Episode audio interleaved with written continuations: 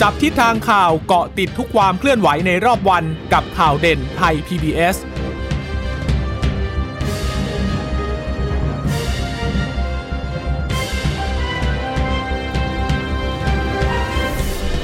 สวัสดีค่ะ ต้อนรับสู่ข่าวเด่นไทย PBS นะคะ พบกันเป็นประจำทุกวันจันทร์ถึงศุกร์บ่ายๆแบบนี้ค่ะ มาอัปเดตข้อมูลข่าวสารที่เกิดขึ้นในรอบวันกับดิฉันจีราชาตาเอี่ยมรัศมี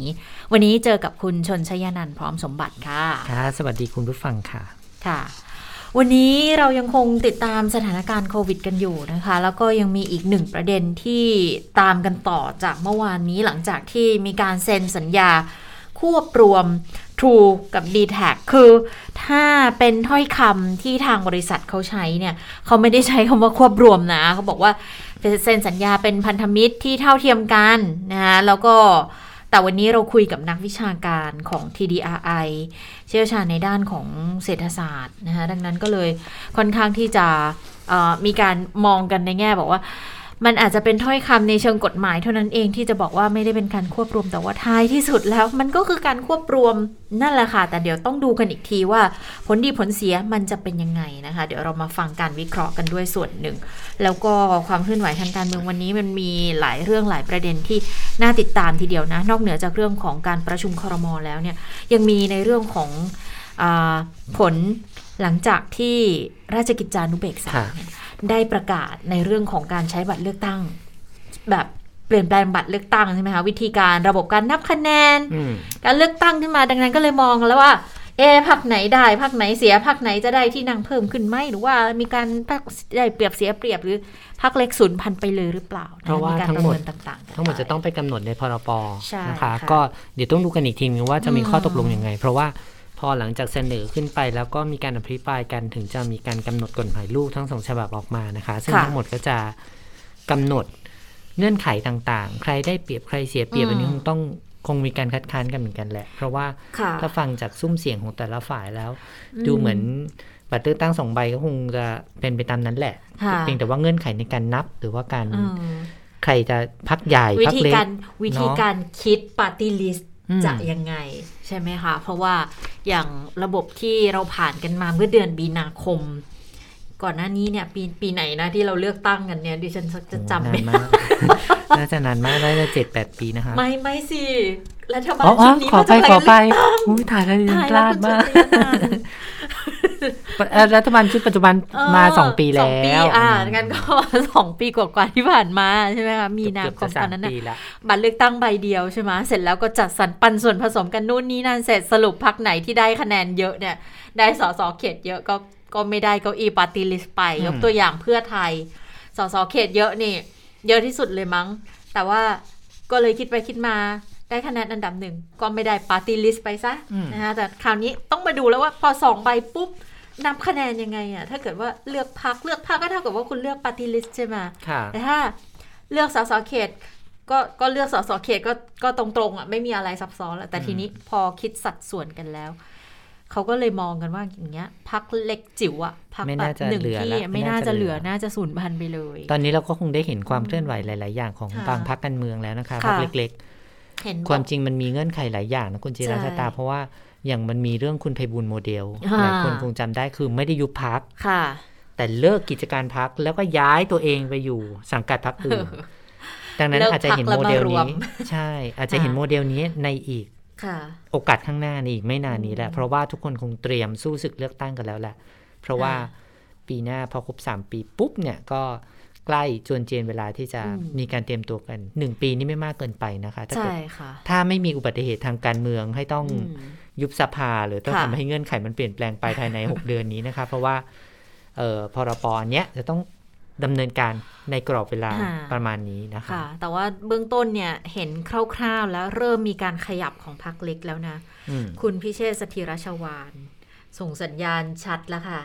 เห็นบอกว่าเตรียมจะมาอยู่กับพลังประชารัฐแล้วนะมีข่าวออกมาแล้วมีข่าวออกมาแล้ว เดี๋ยวค่อยมาติดตามรายละเอียดเพิ่มเติมค่ะ ตอนนี้มาดูโควิดกันก่อน ตอนนี้ประเทศไทยคงอันดับ 24 มานานเลย ปรากฏว่าล่าสุด พอวันนี้ตัวเลขออกมา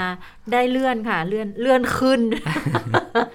ตัวเลขลดลงหมายความว่าเลื่อนขึ้นสถานการณ์เทียบเคียงกับประเทศอื่นไม่ได้ดีขึ้นค่ะ จาก 24 ไต่ขึ้นเป็น 23 ของโลกนะคะ ถึงแม้ว่าติดเชื้อรายใหม่ของเราเนี่ยจะลงมาอยู่ในระดับที่ก่อนหน้านี้ถ้าคุณผู้ฟังจำกันได้นะ แพทย์หลาย ๆ ท่านให้ความเห็นบอกว่าถ้าทั้งประเทศเนี่ยลงมาอยู่สักประมาณ 5,000เนี่ยเป็นตัวเลขที่การสาธารณสุขรับได้แล้วล่ะสามารถที่จะรองรับได้โดยที่ไม่มีปัญหาทั้งในกลุ่มของผู้ป่วยทั่วไป และผู้ป่วยโควิด ตอนนี้กลับมาอยู่ตัวเลขนี้แล้วนะคะสำหรับวันนี้นะ ต้องบอกต้องย้ำสำหรับวันนี้แล้ว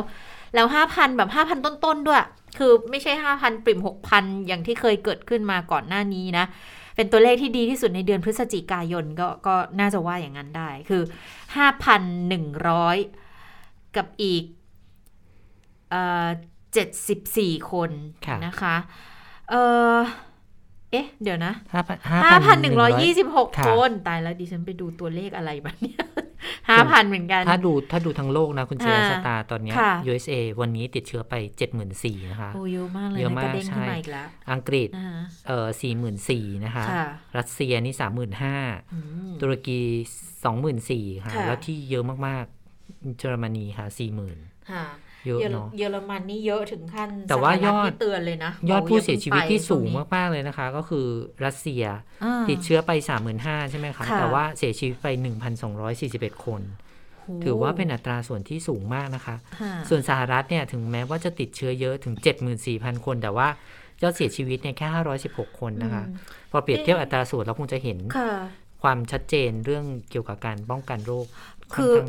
แล้วมันไปสะท้อนในเรื่องของการรับวัคซีนด้วยนะ เพราะว่าจริง ๆ อย่างรัสเซียเนี่ยเขามีรายงานออกมาว่าการอัตราการรับวัคซีนเนี่ยคือ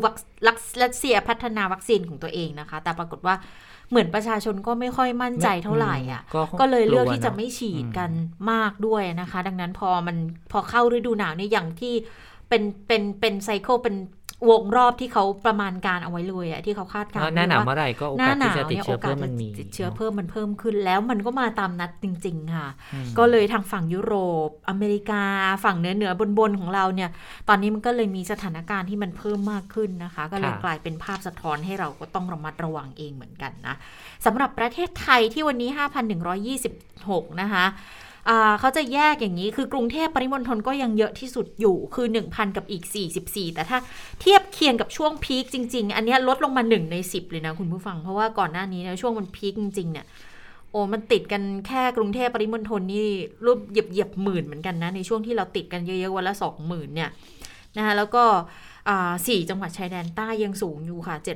759 จังหวัดอื่นๆ ทั้ง 54 จังหวัดทั่วประเทศจะอยู่ที่ 2,800 กับอีก 19 คน นะคะเรือนจำที่ต้องขังก็ยังเยอะอยู่ 100 กับอีก 4 คนนะคะ แล้วก็มีคนที่เดินทางมาจากต่างประเทศอีก 8 คนด้วยกันค่ะ ทางผู้ป่วยยืนยันสะสมบ้านเราตอนนี้2ล้าน4 4 4 7 2 0 0 กับอีก 72 แล้วนะคะ หายป่วยก็เยอะกว่าติดเชื้อรายใหม่ในวันนี้นะ หายป่วย 7,748 หายป่วยสะสมเนี่ยเหยียบเหยียบ2ล้านแล้วเหมือนกันนะคะรักษาหายออขออภัยรักษาอยู่ 83,000 กับอีก 93 นะคะอาการหนัก 1,535 ใส่เครื่องช่วยหายใจอีก 363 คน เสียชีวิต 53 คนค่ะอืม53คนนี่ที่น่าตกใจนะคะ ก็คืออยู่ในภาคใต้ซะ22 คนค่ะ เป็นปัตตานี 6 คน สงขลา 6 คน สุราษฎร์ธานี 4 ยะลา 2 นครศรีธรรมราช 2 สตูล1เออสตูล 2 นะคะ รองลงมาเนี่ยเป็นภาคเหนือค่ะ ตาก 4 คน ภาคเหนือเนี่ยรวมแล้ว 10 คนนะคะ เป็นตาก 4 เชียงราย 2 เชียงใหม่ 1 เพชรบูรณ์ 1 นครสวรรค์ 1 แล้วก็อุตรดิตถ์ 1ส่วนกทมเนี่ยมีเสียชีวิตห้าห้าคนด้วยกันนะคะ ปัจจัยสำคัญก็ยังเหมือนเดิมนะคะ ก็คือ ผู้สูงอายุแล้วก็คนที่มีโรคเรื้อรังในจำนวนนี้ 53 คนเนี่ยมีคนที่ไม่พบประวัติโรคเรื้อรัง แค่ 3 คนเท่านั้นเองนะคะก็จะต้องย้ำเตือนกันว่ากลุ่มเสี่ยงหงสูตร8ที่ยังไม่ได้รับวัคซีนนี่จะต้องรีบไปรับวัคซีนนะคะโอกาสเสี่ยงในการ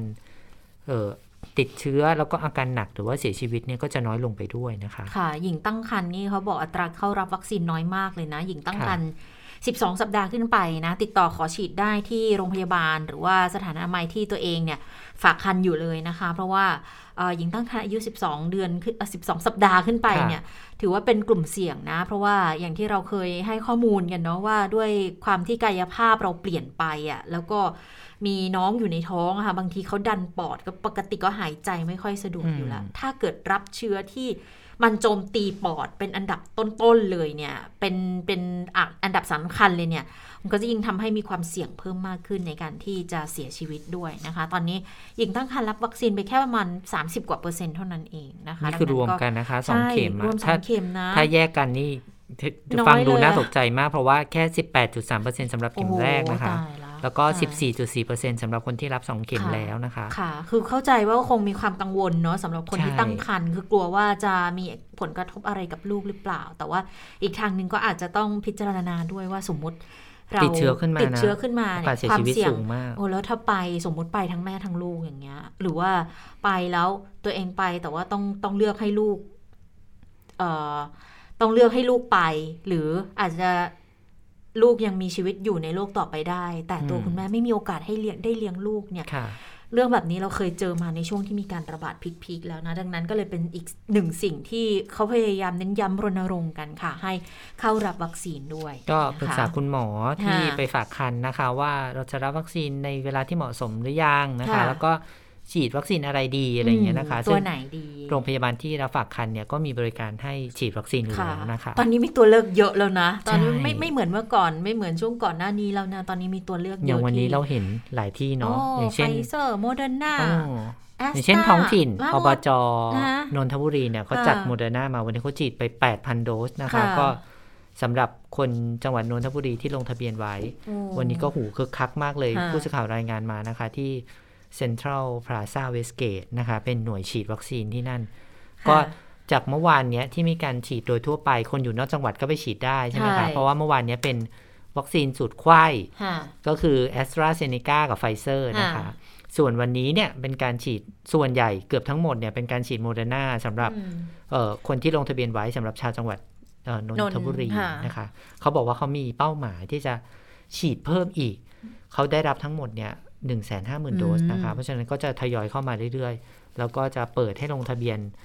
อออีกครั้งหนึ่งในสัปดาห์หน้านะคะ ส่วนเขาก็ต้องกันเข็ม 2 ไว้ด้วยนะคะ แล้วก็สำหรับเข็มกระตุ้นเข็ม 3 ด้วยนะคะ ค่ะ แต่อันนี้ต้องเน้นว่าเป็นเป็นคนที่มีภูมิลำเนาอยู่ในนนทบุรีเท่านั้นนะ เพราะว่าเป็นงบจากอบจเขาไปซื้อต่อมาจากสภากาชาติไทยสภากาชาติไทยนะคะเอามาให้บริการคนในจังหวัด ตัวเลขติดเชื้อ 10 จังหวัด จะอันดับแรกคงยังเป็นกรุงเทพมหานครอยู่ค่ะ 765 นะคะสงขลาเป็นอันดับที่ 2 456 เยอะนะอันดับที่ 3 เป็นนครศรีธรรมราชค่ะ 330 สุราษฎร์ธานีเป็นอันดับที่ 4 นะคะ 266 แล้วก็ตามมาด้วยเชียงใหม่เป็นอันดับ 5 นะคะ 197 หลังจากนั้นก็จะเป็นปัตตานี 158 ชนบุรี 147 นะคะ สมุทรปราการ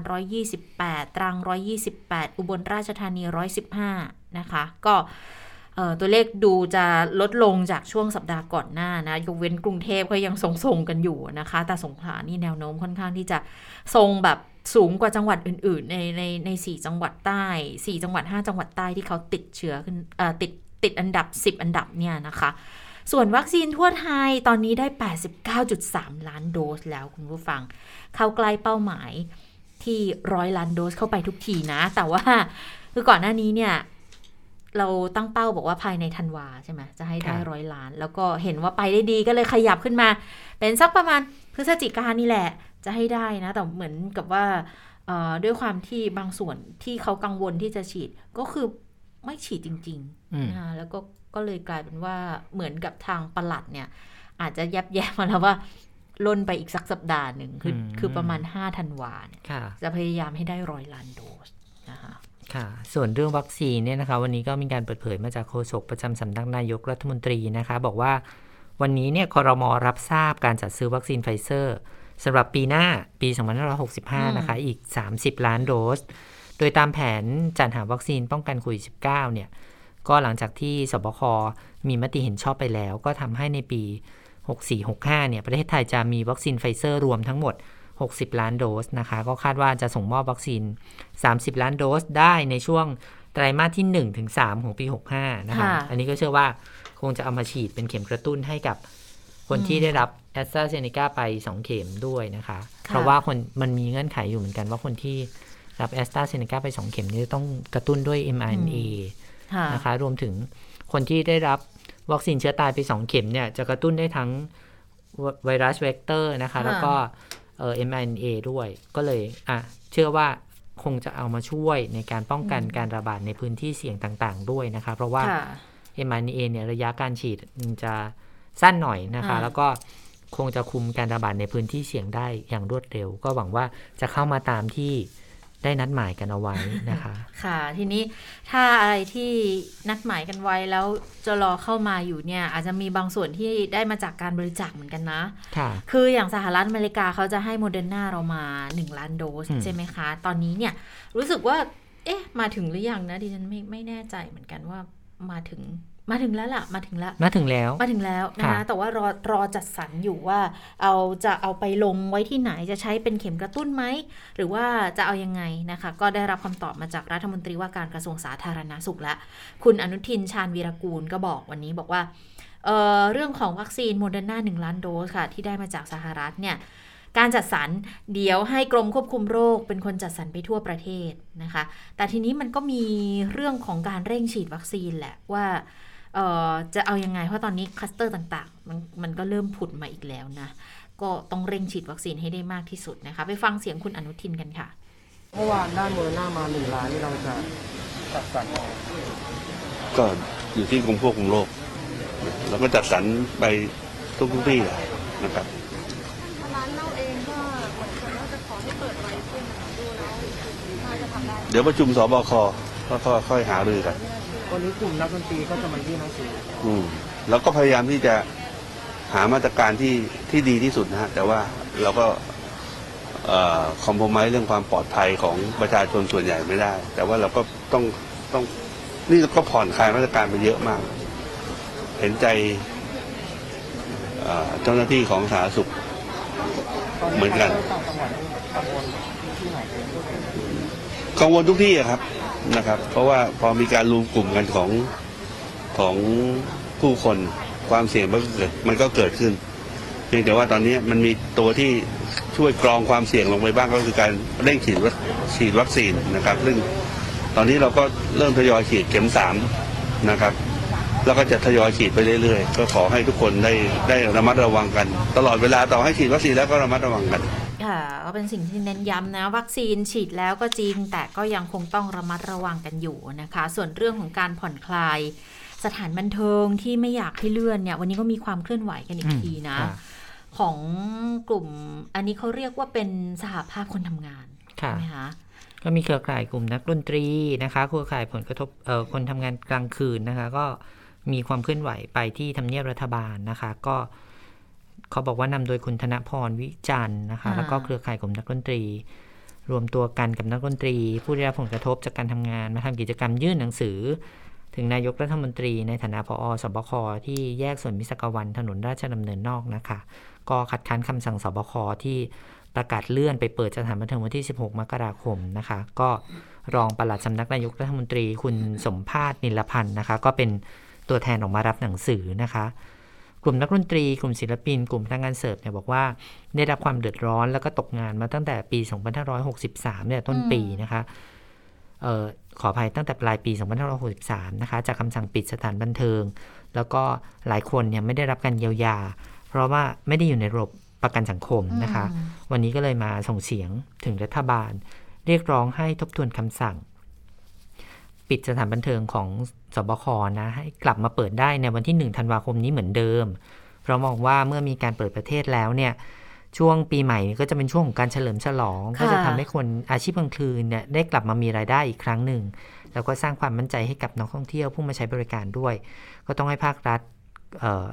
กำหนดมาตรการควบคุมการให้บริการ แล้วก็พร้อมที่จะปฏิบัติอย่างเข้มงวดรวมถึง ให้ขยายเวลาจำหน่ายเครื่องดื่มแอลกอฮอล์ไปเป็นเที่ยงคืนด้วยนะคะ ถ้าหากว่ามีการเลื่อนเปิดไปเป็นวันที่ 16 มกราก็ต้องการให้รัฐบาล พิจารณาจ่ายเงินเยียวยา แล้วก็ช่วยเหลือกลุ่มภาคธุรกิจกลางคืนด้วยนะคะ นอกจากนี้ทางกลุ่มก็ทำกิจกรรม แสดงดนตรีกันนะคะ เพื่อเป็นการแสดงออกเชิงสัญลักษณ์ถึงการออกเรียกร้องด้วย แล้วก็ยุติการทำกิจกรรมไปท่ามกลางการดูแลความสงบเรียบร้อยของเจ้าหน้าที่นะคะ มีการปิดการจราจรบริเวณถนนพิษณุโลก ตั้งแต่แยกนางเลิงถึงมิสักวัน แต่ว่าเออไม่ได้กระทบกับการจราจรมากมายนะคะ เพราะว่าเจ้าหน้าที่อำนวยความสะดวกด้านการจราจรอยู่ ก็เป็นความเดือดร้อนอีกมุมหนึ่งนะคะค่ะดิฉันว่าประเด็นสำคัญมันน่าจะอยู่ตรงที่ถ้าเกิดเขาขอแล้วให้ให้เลื่อนเปิดขึ้นมาถ้ายังไม่ขอเนี่ย ยังคง 16 มกราก็ควรจะต้องจ่ายเงินเยียวยาให้ด้วยนะ เพราะว่าเขาเพราะว่าเขาได้รับเขาได้รับผลกระทบจริง ๆ แล้วเขาอย่างที่เราบอกกันอะว่าตอนแรกบอกว่าหนึ่งธันวาจะเปิดหลายคนก็ก็เรียกลูกจ้างกลับมาทำความสะอาดร้านเตรียมความพร้อมเตรียมความพร้อมกันแล้วนู่นนี่ หลายคนมีงานแบบรับจ้างอยู่แล้วอย่างเงี้ยจ้างรายวันได้งงได้งานอะไรกันละแต่ว่าอาชีพเก่าเขาอาจจะเป็นอาชีพที่เขาถนัดมากกว่าหรือเปล่าเขาก็ยอมที่จะทิ้งงานตรงนั้น เตรียมที่จะมาเปิดร้านแล้วกลายเป็นว่าเลื่อนไปอีกแบบ เดือนกว่า แล้วระหว่างนั้นเขาจะเอาอะไรทำมาหากินก็ต้องรอดูวันศุกร์นี้นะคะ เพราะว่าสบคน่าจะมีการพิจารณาใหม่ดิฉันคิดว่าไม่แน่นะไม่แน่ ไม่แน่อาจจะสิบหกธันวานี้อาจจะมีความเป็นไปได้ไหมทันเอ่อธันวาวันที่หนึ่งไม่น่าจะทัน แต่ถ้าสิบหกนี่อาจจะลุ้นเป็นไปได้เนาะธันวาสิบหกธันวา เพราะว่าฟังแว่วๆมาแบบนั้นว่าน่าจะมีความเป็นไปได้ในลักษณะนั้นนะคะ คือเขาอาจจะออกมาเป็นเงื่อนไขแหละว่าถ้าร้านคุณทำได้ตามนี้คุณก็ก็เปิดได้ แต่ถ้าดูมาตรการแบบ COVID free setting นะ คาดว่าทางร้านหลายร้านเนี่ยมีความพร้อมนะคะอาจจะต้อง SHA Plus นะคะเหมือนเหมือนที่จะเปิดให้ร้านขายอาหารแต่เหมือนที่เราคุยกันนะ ปัจจุบันอะมันก็มีร้านอาหารที่เปิดในลักษณะกึ่งผับกึ่งร้านอาหารนี้มันเปิดอยู่แล้วนะคะแต่ว่า ทำยังไงกันให้เขาเข้าไปสู่ระบบการการควบคุมที่เราจะควบคุมเขาได้จริงๆนะคะ เพราะว่าพอเปิดขึ้นมาพร้อมกันก็เหมือนที่คุณหมอหลายท่านบอกนั่นแหละว่าเราจะรับศึกรอบด้านเออทั้งทั้งซ้ายทั้งขวาเนี่ย นักท่องเที่ยวก็มาโอ้นักท่องเที่ยวก็มาต่างด้าวก็อพยพหนีหลบหนีเข้าเมืองมาเออถ้าเราเปิดผับเปิดบาร์อีกเนี่ย โอกาสที่เราจะต้องโหรบกับหลายประตูเนี่ย มันมีโอกาสที่จะพลาดได้เยอะนะคะ ก็ แต่ว่าเห็นอกเห็นใจจริง ๆ นะคะสำหรับคนที่ทำอาชีพตรงนี้ เพราะว่าบางท่านเนี่ยเป็นนักดนตรีที่ถ้าไม่มีงานเลยเนี่ยนะคะ บางท่านเนี่ยถึงขนาดต้องต้องขายเครื่องมือทำมาหากินกันละขายทุกอย่างแล้วนะคะขายกีตาร์ขายอะไรกันไป เพื่อพยุงตัวเองให้อยู่ในในช่วงเวลาที่ยากลำบากแบบนี้ได้พอเริ่มเห็นโอกาสในการที่จะกลับมาเปิดอีกครั้งหนึ่งเนี่ย ก็เลย เอออยากให้มันเร็วหน่อยนะคะ แล้วก็อย่างที่เขาบอกนี่แหละว่าช่วงปีใหม่มันเป็นช่วงของการทำเงินช่วงทำมาหากินของเราเนาะก่อนหน้านี้ที่ฉันเห็นมีคอนเสิร์ตที่หนึ่งเป็นเหมือนหมอลำนะคะ เป็นวงหมอลำเขาก็เปิดจัดการแสดงอย่างเงี้ย ปรากฏว่าเขาเป็น COVID free setting อะคุณเจรตาเขาจัดเว้นที่นั่งห่างๆกันใช่ไหมแล้วก็ให้นั่งแต่ที่เก้าอี้ห้ามเต้น ปรากฏว่ามีคนนึงอะ แบบเขาซื้อบัตรเข้าไปดูหนึ่งร้อยบาทใช่ไหมคะ แล้วเขาก็มีการกั้นล้อมรั้วอะไรอย่างเงี้ยเขาก็พูดไม่เลยอะ่ะ พูดออกไม่บอกว่า ถ้า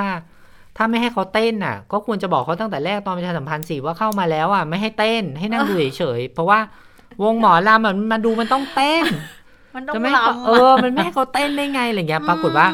ข้างในนะคะ คุณจิรัตามีคนเข้าไปจริง ซื้อบัตรเข้าไปจริง แต่ว่าเงียบมาก ปรากฏว่าน้องตีก็เล่นปกตินะคะเออก็ก็เล่นกันไปตามปกติร้องรำทำเพลงแต่ปรากฏว่าด้านหน้าค่ะ ข้างนอกเนี่ย มีคนเต้นกันเต็มไปหมดเลยค่ะ นอกรั้วใช่เขาซื้อบัตรแล้วก็เข้าไปแล้วบอกว่าเต้นไม่ได้ใช่ไหมไม่เป็นไรฉันออกมาข้างนอก ก็ไม่ดูนักร้องอาศัยเสียงเอาแล้วก็เต้นกันแบบ เออไม่ได้เป็นระยะห่างอะไรอะ เหมือนเหมือนคอนเสิร์ตบ้านนอกสมัยก่อนโอ้ยไม่ใช่คอนเสิร์ตต่างจังหวัดสมัยก่อนนะที่เขาล้อมรั้วแล้วเราบอกว่าที่เขาจะแซวกันบอกว่าโอ้ยต้นไม้ออกลูกเป็นคนอะไรอย่างเงี้ยไปดูแล้วไปเต้นกันบนต้นไม้อะไรอย่างเงี้ยคือไม่ได้เข้าไปคืออันเนี้ยเขาก็อยากเข้าใจว่าเขาก็แบบอยากดูนี่แหละแต่ว่าเต้นข้างในไม่ได้ไง เพราะว่ามาตรการเขาค่อนข้างเข้มข้นนะมีเจ้าหน้าที่คอยยืนดูเลยว่า ไม่ให้ลุกขึ้นจากเก้าอี้นะอะไรเงี้ยก็ปรากฏว่าคนดูเหล่านั้นก็เลยออกมาด้านนอกกัน แล้วก็มันสนุกสนานกันอยู่ข้างนอก อันนี้ก็เป็นเรื่องหนึ่งที่ มีความมุ่งใยเหมือนกันนะคะ ว่าถ้าเกิดใกล้ชิดเต้นกันไปกันมามาก ๆ เนี่ยก็อาจจะมีโอกาสที่จะติดเชื้อกันได้ แต่ว่าก็อย่างว่าเนาะมันไปดูมหรสพอะมันโอกาสที่จะบางทีคนก็สนานเนาะคนก็มองว่าอยากกลับมาใช้ชีวิตเหมือนเมื่อก่อนแล้วแหละในไหนเราจะบอกว่าอีกหน่อยมันจะกลายเป็นโรคประจำถิ่นอะเราก็ควรจะเริ่มกลับมาแบบให้มันให้มันใกล้เคียงกับปกติเก่าให้มากที่สุดไหม แต่บางทีก็ต้องยอมรับเหมือนกันว่า มันก็มีความเสี่ยงมีเส้นบางๆ ที่มันมันแบ่งอยู่เนาะว่า ถ้าทั้งเผลอไป แล้วมันต้องกลับไปไปล็อกดาวน์อีกทีเนี่ย อันนี้มันมันพังกันหมดจริง ๆ นะคะ ดังนั้นก็เลยก็ก็พยายามเข้าใจกันทุกฝ่ายแหละว่า แต่สิ่งที่ที่สำคัญที่สุดที่ทำได้ก็คือควรจะต้องป้องกันตัวเองให้ดีที่สุดนะคะ ทีนี้ถ้ามาดูหลังจากที่เราเปิดประเทศกันแล้วเนี่ย ตอนนี้ตัวเลขนักท่องเที่ยวเป็นยังไงนะคะ เบื้องต้นเนี่ยเขามีรายงานอย่างนี้ค่ะบอกว่าการรับคนเดินทางเข้าราชอาณาจักรทั้งสุวรรณภูมิ ดอนเมืองสนามบินเชียงใหม่ สนามบินหัวหิน สนามบินภูเก็ต สนามบินสมุย ตั้งแต่ 1 ถึง 22 พฤศจิกายน ตอนนี้ยอดสะสมได้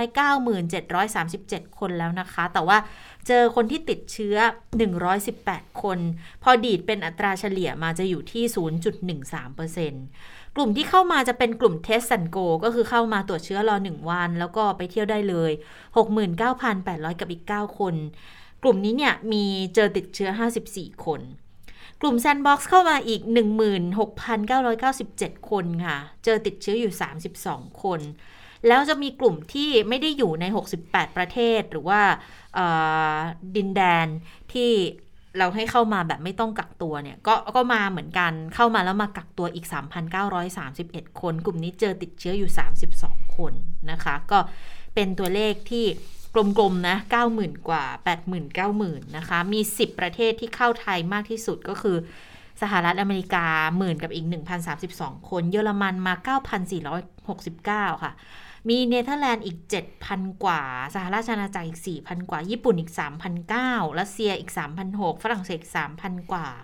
เกาหลีใต้ 3,000 กว่าเหมือนกันค่ะ UAE สหรัฐอาหรับเอมิเรตส์2,004อิสราเอลอีก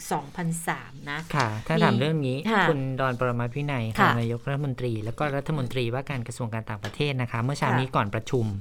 ผู้สื่อข่าวไปจ่อไม้ถามเรื่อง จะมีประเทศอีกหลายประเทศที่จะเข้ามาในในเมืองไทยโดยต้องไม่ต้องกักตัวเนี่ยค่ะจะมีการประกาศรายชื่อเพิ่มหรือเปล่านะคะ เรื่องนี้คุณดอนบอกว่า ต้องให้สบคเป็นคนพิจารณาว่าค่ะว่าประเทศใดนี่มีความเสี่ยงต่ำถือว่าอยู่ในข่ายที่สาสามารถเข้าไปท่องเที่ยวในประเทศไทยได้นะคะ ก็จะมีอีกกี่ประเทศก็สบคจะต้องเป็นผู้พิจารณานะคะสำหรับมาตรการต่างๆเนี่ยถือว่ามีมาตรฐานอยู่แล้วในการดูแล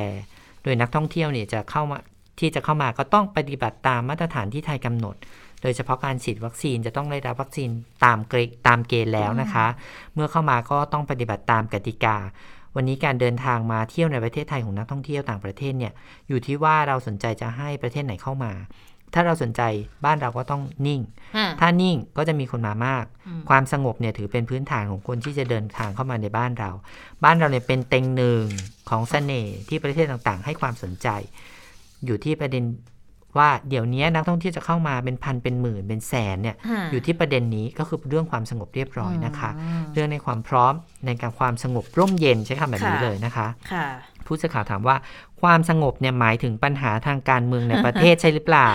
คุณดอนบอกว่าเกี่ยวโยงกันหมด ลองคิดดูว่าถ้าหากอยากไปเที่ยวที่ไหนสักแห่งแล้วต้องกลัวว่าประเทศเหล่านั้นมีปัญหาอะไรหรือเปล่าก็คงไม่อยากจะมา ถ้าเป็นไปถ้ามาแล้วเรื่องความปลอดภัย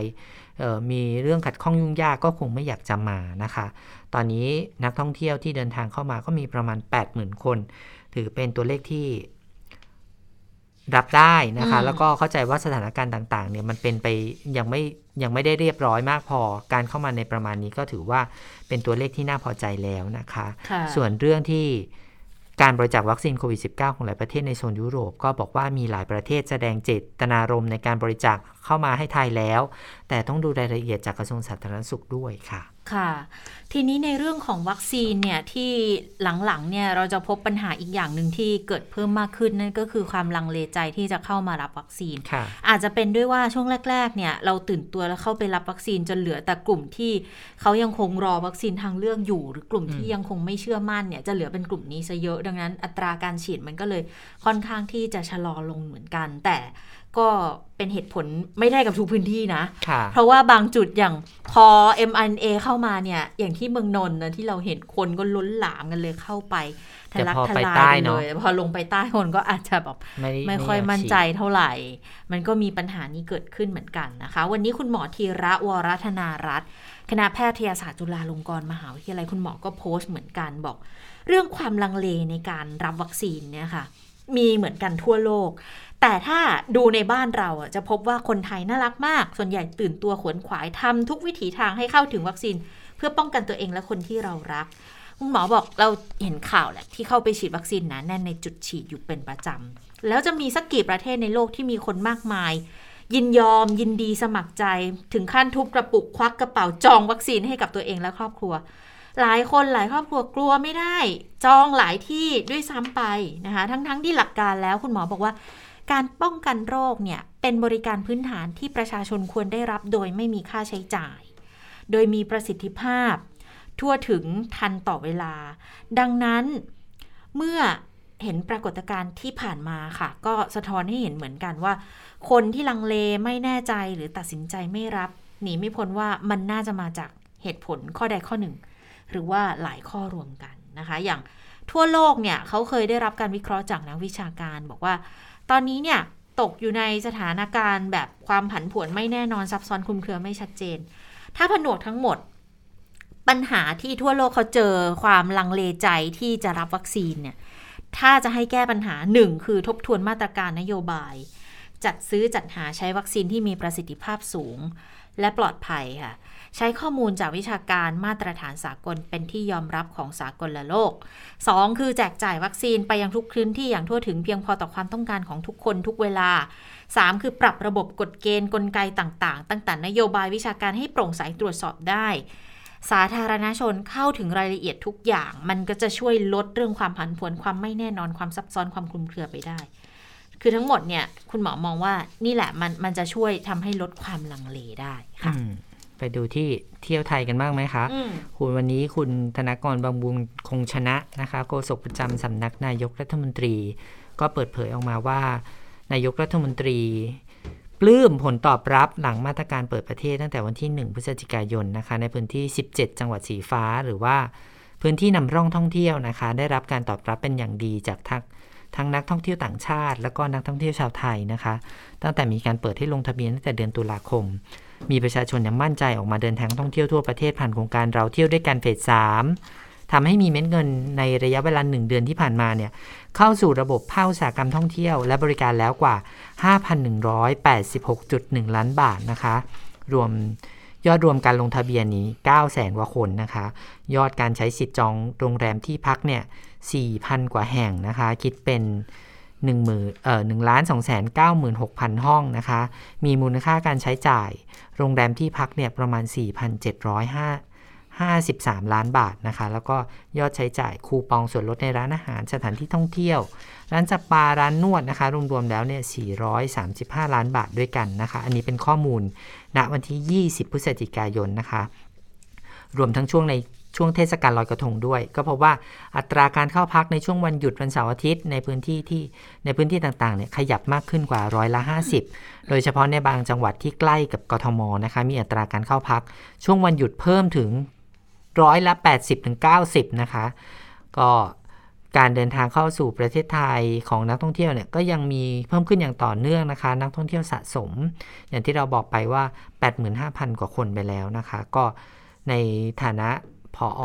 สอบคนายกรัฐมนตรีก็บอกว่าเตรียมความพร้อมการเปิดประเทศเพิ่มเติมในจังหวัดที่พร้อม ตามแผนเปิดประเทศอย่างปลอดภัย หรือว่า safety entry นะคะ โดยกระทรวงสาธารณสุขที่ผ่านมาเนี่ยมีการประชุมร่วมกับจังหวัดภาคตะวันออกเฉียงเหนือนะคะ ก็จะมีการประชุมร่วมกับคณะกรรมการโรคติดต่อจังหวัด สาธารณสุขจังหวัด แรงงานจังหวัด อุตสาหกรรมจังหวัด องค์กรปกครองส่วนท้องถิ่นด้วยนะคะแล้วก็ผู้ประกอบการในพื้นที่ด้วย เพื่อหารือถึงเปอร์เซ็นต์การฉีดวัคซีนในพื้นที่ ความพร้อมในการเปิดจังหวัด ตามแผนเร่งรัดการรองรับการเปิดประเทศอย่างปลอดภัยนะคะ ก็ในเฟสแรก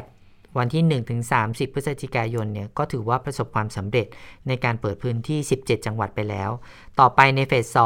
2ระหว่างวันที่ 1 ถึง 31 ธันวาคม นะคะ ก็เตรียมขยายพื้นที่ท่องเที่ยวเพิ่มอีก 16 จังหวัด รวมเป็น 33 จังหวัด แล้วก็ปีหน้าตั้งแต่ 1 มกราคมเป็นต้นไป ก็เตรียมเปิดเพิ่มอีก 12 จังหวัด รวมเป็น 45 จังหวัดนะคะทางนี้ก็ต้องเป็นไปตามความพร้อมของแต่ละจังหวัด แล้วก็ ความสมัครใจของประชาชนในแต่ละพื้นที่เป็นสำคัญด้วยนะคะ ค่ะมาดูปัญหาที่มีเสียงวิพากษ์วิจารณ์กันค่อนข้างเยอะอยู่เหมือนกันนะคะ เกี่ยวกับการควบรวมกิจการนั่นก็คือของกลุ่มเทเลนอกับ CP นะต้องต้องต้องใช้เป็นบริษัทแบบบริษัทแม่นะคะ เพราะว่าจริง ๆ แล้ว คนที่จดปากกาลงนามเนี่ยจะเป็นเทเลนอกับ CP คือไม่ใช่ทูกับทางดีแท็ที่เขาเป็นผู้ประกอบกิจการโทรคมนาคมนะคะ แต่ว่า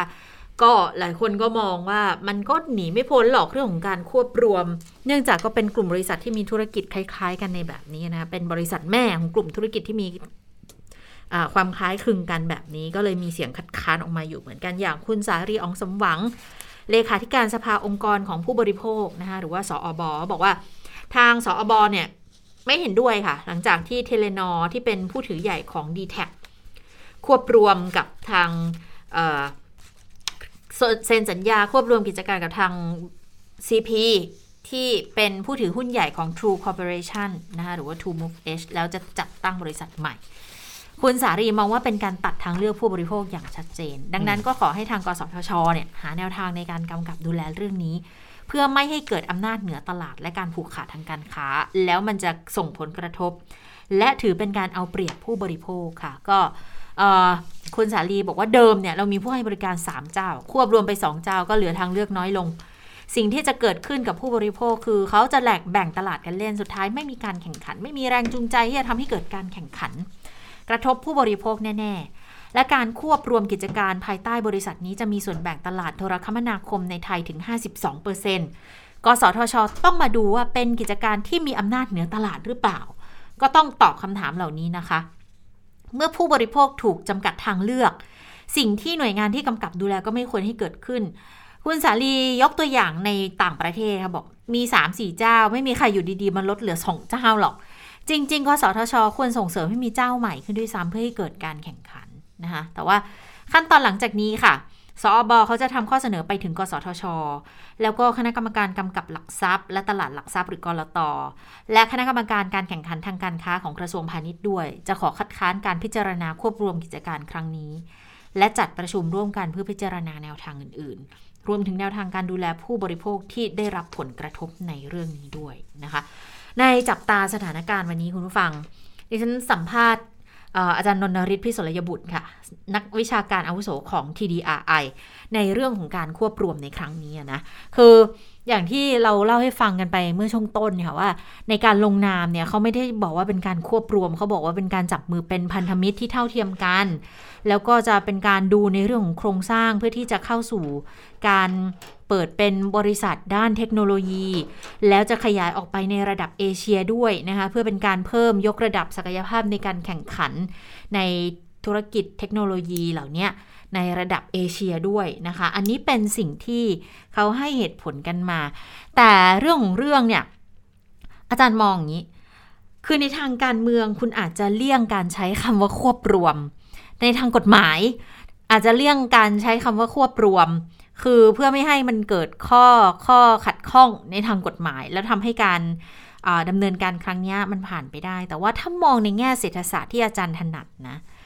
อาจารย์ก็ มองว่ามันก็หนีไม่พ้นการควบรวมอะค่ะกับสิ่งที่เกิดขึ้น แต่มันจะมีผลดีผลเสียอย่างไรเนี่ย ทางหน่วยงานที่เขาดูแลรับผิดชอบ ควรจะต้องพิจารณาใน 4 มิตินะ ลองไปฟังการวิเคราะห์ของอาจารย์นนทริศกันค่ะ ประเด็นแรกก็คือในส่วนของผู้บริโภคนะครับจะมีการพูดกันมากว่า เมื่อไหร่ก็ตามที่เรารวมบริษัทเข้าด้วยกันเนี่ยแน่นอนว่าการบริหารจัดการจะมีประสิทธิภาพมากขึ้น มันจะมีการลดต้นทุนนะครับคลื่นก็จะมีมากขึ้นจะสามารถทำเนินธุรกิจ เพราะมันมีขยาดขนาดของธุรกิจที่ใหญ่ เพราะฉะนั้นถ้าเกิดว่าผู้บริโภคได้ค่าใช้บริการที่ถูกลงเนี่ยอันเนี้ยนะครับผมถือว่าเป็นสัญญาณที่ดีนะครับเป็นเพราะว่าการรวบรวมกันมันเกิดซินิจี้ทำให้เกิดการพัฒนา หรือแม้กระทั่งคุณภาพการให้บริการต่างๆ ซึ่งมันไม่ควรจะด้อยกว่าเดิม และควรจะดีขึ้นกว่าเดิมนะอันนี้คือมิติแรก แน่นอนว่า แต่ถ้าเกิดว่าอำนาจฟอสในการผูกขาดมันมากกว่า เราก็จะเห็นการกำหนดราคาที่มันแพงเกินกว่าเดิม เกินกว่ามาตรฐานสากลมันไม่เหมาะสม อันนี้มันก็จะเป็นตัวเครื่องสะท้อนในอีกด้านหนึ่งเพราะฉะนั้นตรงนี้มันต้องต้องคอยจับตาดู ส่วนที่ 2 คือด้านธุรกิจนะครับคือเมื่อไหร่ก็ตามมีการรวมคลื่น เราก็ต้องไปมองว่าธุรกิจเนี่ยยังมีแรงผลักดันในการพัฒนาต่อหรือเปล่า ธุรกิจที่ไม่แข่งขันนะโดยทั่วไปถ้าเกิดว่าเรามีเหยื่ออยู่แล้ว เสือก็จะนอนกินจนอ้วน โดยที่ไม่ไม่พัฒนาไม่ไปขยับขยายต่อนะครับไม่ขยายอาณาเขตเอ๊ะตรงนี้เองเราสามารถดูได้ เพราะตอนนี้มันมีการประมูลคลื่น 5G ถือ license กันไปแล้วเนี่ยเราก็ต้องดูว่าพัฒนา 5G ของประเทศไทยมันสะดุดหรือเปล่า การพัฒนาอินเทอร์เน็ตเข้าไปในชุมชนมันสะดุดหรือเปล่านะถ้าเกิดว่ามันสะดุดไปมากกว่าแผนที่ที่ตั้งเอาไว้มันก็สะท้อนภาพแล้วว่าทิศทางการควบรวมมันไม่เหมาะสม แต่ถ้าเกิดมันยังเดินได้อยู่ มันยังสามารถรองรับการพัฒนาในอนาคตได้ เช่น การแพทย์ telemedicine การทำ agriculture แบบ precision นะครับ การขับรถบรรทุกมันมีระบบต่างๆ ของอินเทอร์เน็ตรองรับการทำงานต่างๆนี้ผมคิดว่าอันนี้ก็จะถือว่าโอเคนะ อันนี้ก็สอนต้องพิจารณาว่ามันรวบรวมแล้วมันจะเกิดขึ้นหรือเปล่า ส่วนที่3นะครับคือเรื่องของอถ้าปล่อยให้การควบรวมเกิดขึ้นเนี่ยสิ่งที่จะเกิดขึ้นก็คือจำนวนการแข่งขันเพื่อปิดไลเซนในอนาคตจะลดลง คือต้องเข้าใจว่าที่ผ่านมาเวลาที่ธุรกิจโทรคมนาคมจะให้บริการเครือข่ายต่างๆเนี่ยเขาก็ต้องมีการไปบิดไลเซนจากภาครัฐประมูลคลื่นนั่นเองนะครับสมัยก่อนมีคู่แข่ง3ราย ในบางทีมันก็มีเจ้าตัวแจ๊สเข้ามาจะเห็นว่าราคาคลื่นมันก็กระโดดขึ้นไปสูงแพงมากจนน่าตกใจสูงกว่าในระดับโลกเลยนะครับแต่ทีนี้คำถามามคือมันมันเหมือนสองลายแล้วเนี่ยรายได้ของรัฐจะลดลงไปมากน้อยแค่ไหน อันนี้ก็ต้องเป็นสิ่งที่คำนึงว่า ถ้าคุณปล่อยให้มันเกิดการควบรวมกันแล้วเนี่ยรายได้ของรัฐที่สูญเสียไปจะเท่าไหร่นะครับ ส่วนสุดท้ายก็คือมันเป็นเรื่องของการพัฒนาในระดับโลกนะครับ เราจะเห็นดีลการพัฒนาในช่วงนี้ค่อนข้างเยอะ ไม่ว่าจะเป็นเช่น SCB นะครับ มีการสร้างยานแม่ขึ้นเพื่อที่จะไปรองรับตลาดในระดับอาเซียนในระดับของประเทศจีน เช่นเดียวกันเราต้องตั้งคำถามว่าการควบรวมตรงนี้มันไปถึงตรงนั้นหรือเปล่า ถ้าเกิดว่าการควบรวมกันมันไม่ได้ไปถึงตรงนั้นนะครับ มันแค่พยายามจะแย่งชิงส่วนแบ่งตลาดจาก เฉพาะในประเทศเนี่ย มันก็จะเหมือนกับการเรารีดนมวัวที่เรากำลังจะแก่แล้วนะมันก็จะไม่ได้เกิดการพัฒนา แต่ถ้าเกิดมันมีแผนต่อยอดไปสู่ไอเอเชียนไปสู่ประเทศจีนไปสู่ภูมิภาคได้ สร้างเงินสร้างรายได้นะครับสร้างตำแหน่งสร้างภาษีได้ อันนี้ผมก็คิดว่ามันมีมุมอยู่ คิดว่า 4 ตัวนี้เป็นสิ่งที่ทาง regulator จะต้องพิจารณาให้ยินดีอย่างถี่ถ้วนครับค่ะดิฉันถามอาจารย์เหมือนกันบอกว่าเอ๊ะถ้าเกิดว่าดีลใหญ่ขนาดนี้ถ้ามันเสร็จไปสมบูรณ์เรียบร้อยแล้วปุ๊บเนี่ยมันจะเป็นการปิดโอกาสผู้เล่นหน้าใหม่ไหมล่ะเพราะว่าอย่างแค่การประมูลไลเส้นที่มันผ่านมาเนี่ย อันแรก ๆ หลังจากที่มีแจ๊สเข้ามาแล้วได้ราคาสูงเสร็จแล้วเขาทิ้งทิ้งการประมูลไป แล้วครั้งหลัง ๆ เนี่ย มันก็ไม่ได้สูงมากแล้วอะคือแล้วอย่างเงี้ยมันเท่ากับว่าการจะเข้ามาของลายใหม่ มันจะยิ่งยากขึ้นหรือเปล่า เมื่อลายเก่าสองลายเขาค้ำตลาดอยู่ขนาดนี้อาจารย์ก็บอกว่า จริง ๆ มันต้องยอมรับนะว่าโทรคมนาคมการลงทุนมันสูงมากนอกจากใบอนุญาตแล้วคุณยังต้องไปวางโครงข่ายเยอะคือถ้าไม่มีของเดิมมาเลยแล้วมาเริ่มใหม่เนี่ยมันโอกาสมันหนักมากค่ะมันก็อาจจะเป็นเหตุผลที่ทำให้รายใหม่เขาเขาทิ้งไปแบบนั้นนะ ถ้าดูมันดีดมันแล้วมันไม่คุ้มทุนนะยังไงไม่คุ้มทุนเนี่ยดังนั้นอาจารย์ก็เลยมองว่า ถ้าอยากจะให้มีรายใหม่ขึ้นมาจริงๆอะคุณอาจจะต้องมีการสนับสนุนอย่างเช่น เรื่องของลงทุนโครงข่ายให้เขาประมาณนึงหรืออาจจะมีการล็อก ช่วงช่วงความถี่ไว้ให้ส่วนหนึ่งเพื่อให้รายใหม่ ได้มีโอกาสเกิดเพื่อให้ให้ในราคาที่เขาอาจจะคุ้มทุนด้วยอันนี้มันก็อาจจะไม่ไม่เป็นการปิดตาย แต่ถ้าในเรื่องของการประมูลการควบรวมที่อาจจะเกิดขึ้นเนี่ยนะถ้าไปถามทางฝั่งการเมืองนะมีคนไปถามคุณชัยวุฒนาคมานุสรรัฐมนตรีดีเอสบอกว่า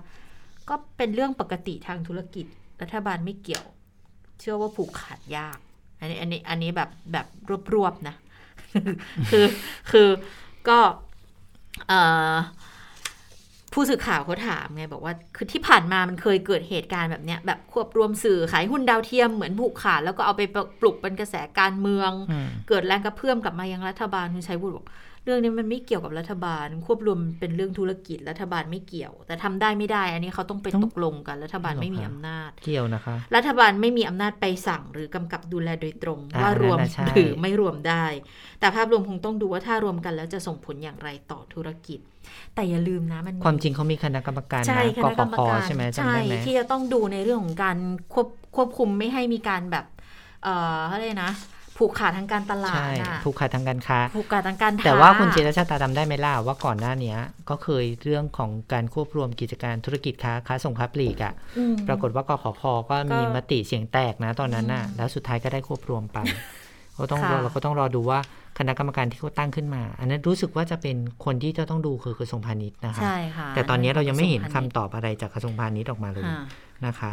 ส่วนเรื่องความคืบหน้าในการในการจัดทำร่างพระราชบัญญัติประกอบรัฐธรรมนูญ หรือว่า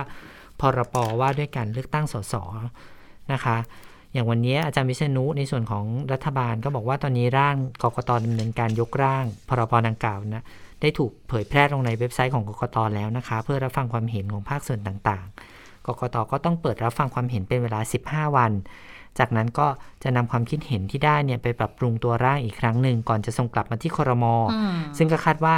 คอรมอเนี่ยจะพิจารณาได้ภายในเดือนธันวาคมนี้นะคะค่ะโดยคอรมอจะรีบ พิจารณาเรื่องนี้แล้วก็ส่งไปให้คณะกรรมการกฤษฎีกาพิจารณาอีก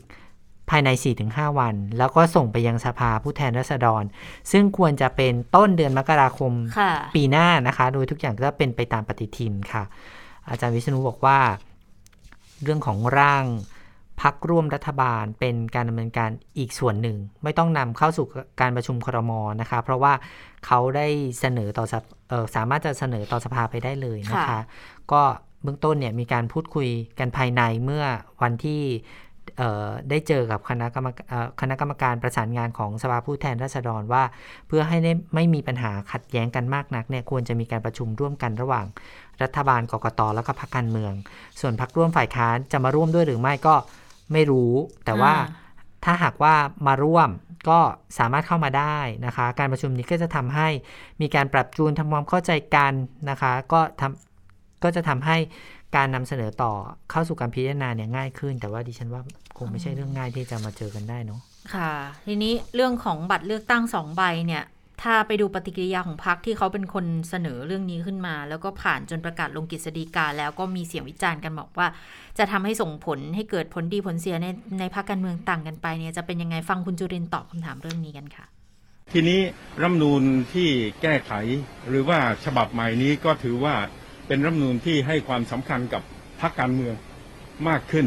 เพราะว่าบัตรใบเดียวเนี่ยต้องเอาคนกับพรรคมามัดรวมกัน ประชาชนไม่สามารถแยกได้ว่าถ้าต้องการเลือกคนแต่ไม่เลือกพรรคหรือเลือกพรรคแต่ไม่เลือกคนเนี่ยทำไม่ได้ เพราะฉะนั้นตัวบุคคลเนี่ยจะมีความสำคัญสำหรับบัตรใบเดียว แต่พรรคการเมืองก็ดูเหมือนจะถูกด้อยค่าลงไป ซึ่งหลักการประชาธิปไตยเนี่ยพรรคการเมืองควรเป็นสถาบันที่มี หรือกลไกที่มีความสำคัญนะครับ เป็นลำดับต้น เพราะว่าถ้าพรรคการเมืองไม่เข้มแข็ง ไม่มีความสำคัญเนี่ยประชาธิปไตยมันก็ไปยาก ทีนี้พอเป็นบัตรสองใบเนี่ยผมผมก็คิดว่าจะทำให้พรรคการเมืองมีความสำคัญขึ้น การลงสมัครรับเลือกตั้งก็นอกจากประชาชนจะพิจารณาตัวบุคคลแล้วก็ต้องพิจารณาพรรคการเมืองด้วย ซึ่งก็เป็นเรื่องที่ดี แล้วประชาธิปัตย์ก็สนับสนุนมาตลอด มาถึงวันนี้เนี่ยเมื่อรัฐธรรมนูญเป็นอย่างนี้แล้วก็ถือว่าเป็นสัญญาณที่ดีสำหรับการสร้างความเข้มแข็งในระบอบประชาธิปไตยรัฐสภา อันมีพระมหากษัตริย์ทรงเป็นประมุขต่อไปนะครับ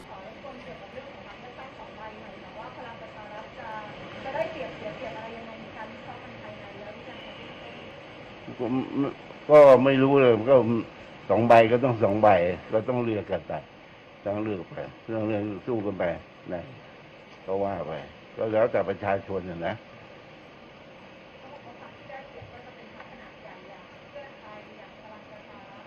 ก็มันจะไปรู้ได้เปรียบได้ไม่ได้เปรียบต้องต้องถามประชาชนดูนะ ว่าใครได้เปรียบได้เสียเปรียบนะ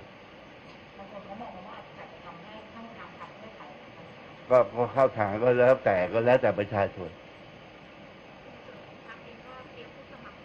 ก็ก็ต้องต้องก็ต้องเตรียมเลยนะ ผมยังคิดว่าบัตรใบเดียวกันทั่วประเทศนี่มันก็ไม่ได้เกิดการได้เปรียบเสียเปรียบหรอกทำไปเถอะครับก็ก็พอๆกันนะเดี๋ยวเดี๋ยวนี้มันโลกโซเชียล การสื่อสารมันทั่วถึงคือในอดีตเนี่ยการสื่อสารไม่ทั่วถึงพักใหญ่พูดดังกระแสแรงมันอาจจะไปทั่วพักเล็ก ทุนน้อยพูดน้อย อย่าไปได้ไม่ทั่ว แต่วันนี้โซเชียลมันเข้ามาเนี่ยว่าแก้ปัญหาตัวนี้ไป ตัดไปได้การได้เปรียบเสียเปรียบกันน้อย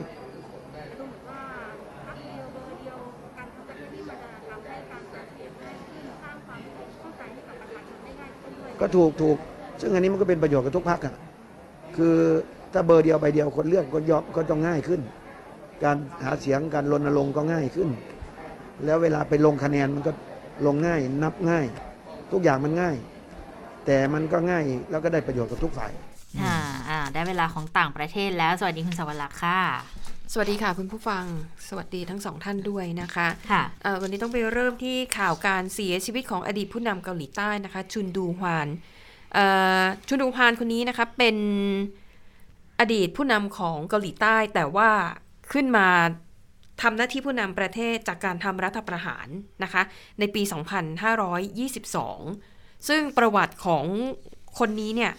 ก็มีหลายมิติแล้วก็น่าสนใจแล้วก็มีความสำคัญในแง่ของประวัติศาสตร์เกาหลีใต้อย่างมากนะคะ ก็อะหลังจากปฏิวัติทำรัฐประหารในปี 2522 ก็อยู่ในตำแหน่ง 4 ปีค่ะ แต่ว่าในปี 2523 เนี่ยนะคะ ปรากฏว่าที่เมืองออกวางจู มีประชาชนแล้วก็นักศึกษาของที่นั่นเนี่ยค่ะเขารวมตัวกันประท้วงอำนาจเผด็จการเพราะว่าก่อนหน้าที่ชุนโดฮวานจะขึ้นมาเป็นผู้นำเผด็จการเนี่ยนะคะคือก่อนหน้านั้นเนี่ยเกาหลีใต้ก็ตกอยู่ภายใต้ผู้นำเผด็จการอีกคนนึงซึ่งเสียชีวิตไปนะคะคนนี้ก็ขึ้นมายึดอำนาจ แล้วก็ขึ้นมาเป็นผู้นำเผด็จการต่อ คือประชาชนตอนนั้นรู้สึกว่าไม่พอใจคือ คนเก่าก็เป็นเผด็จการคนใหม่ขึ้นมาก็ยังไม่ไม่พ้นของเดิมอีกนะคะ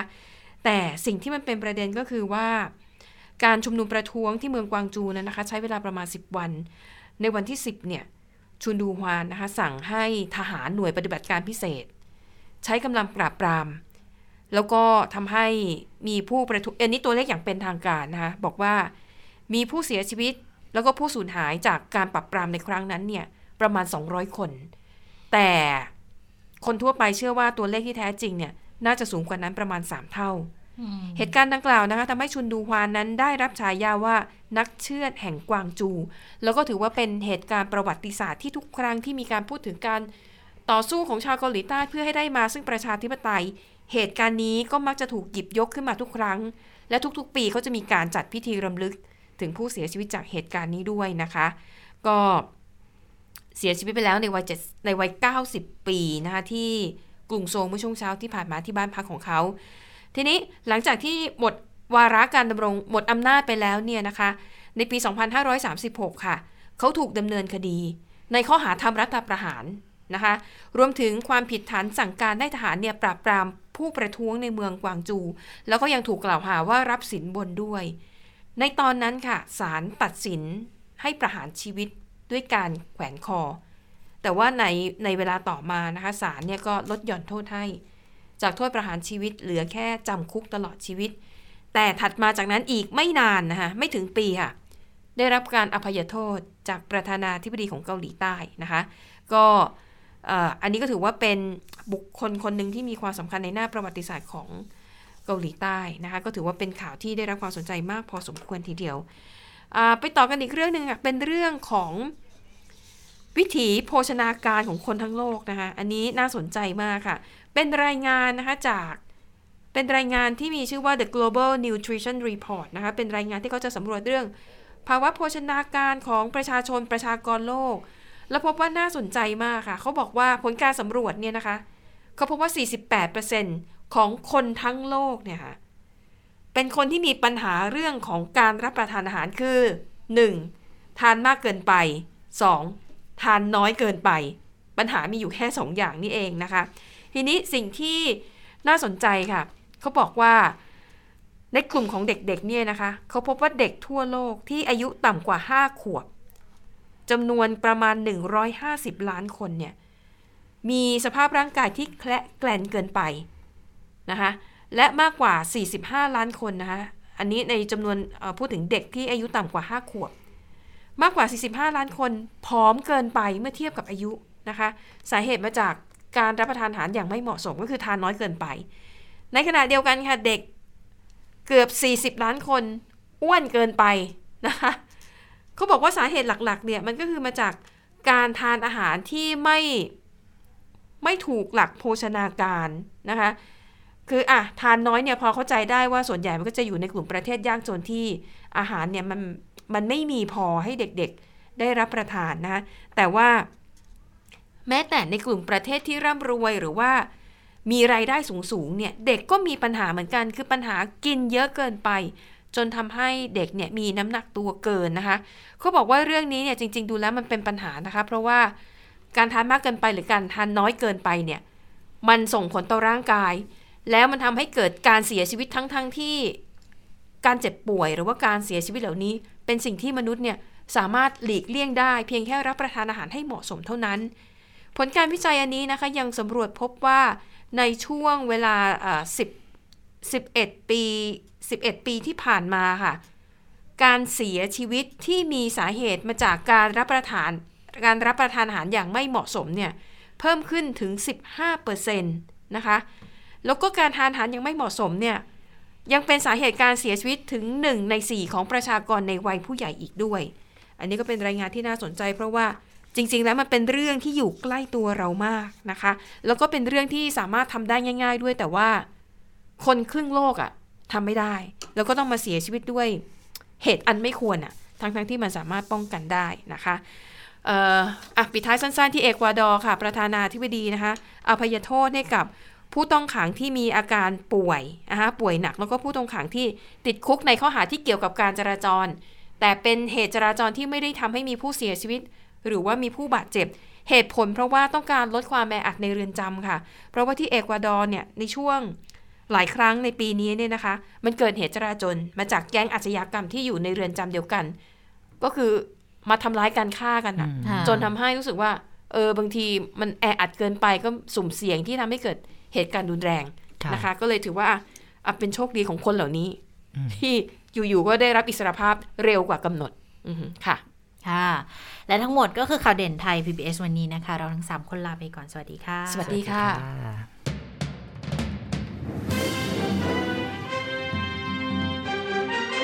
ติดตามข่าวเด่นไทย PBS ได้ทุกวันจันทร์ถึงศุกร์เวลา 15 นาฬิกา ทางไทย PBS Radio และติดตามฟังข่าวได้อีกครั้งทางไทย PBS Podcast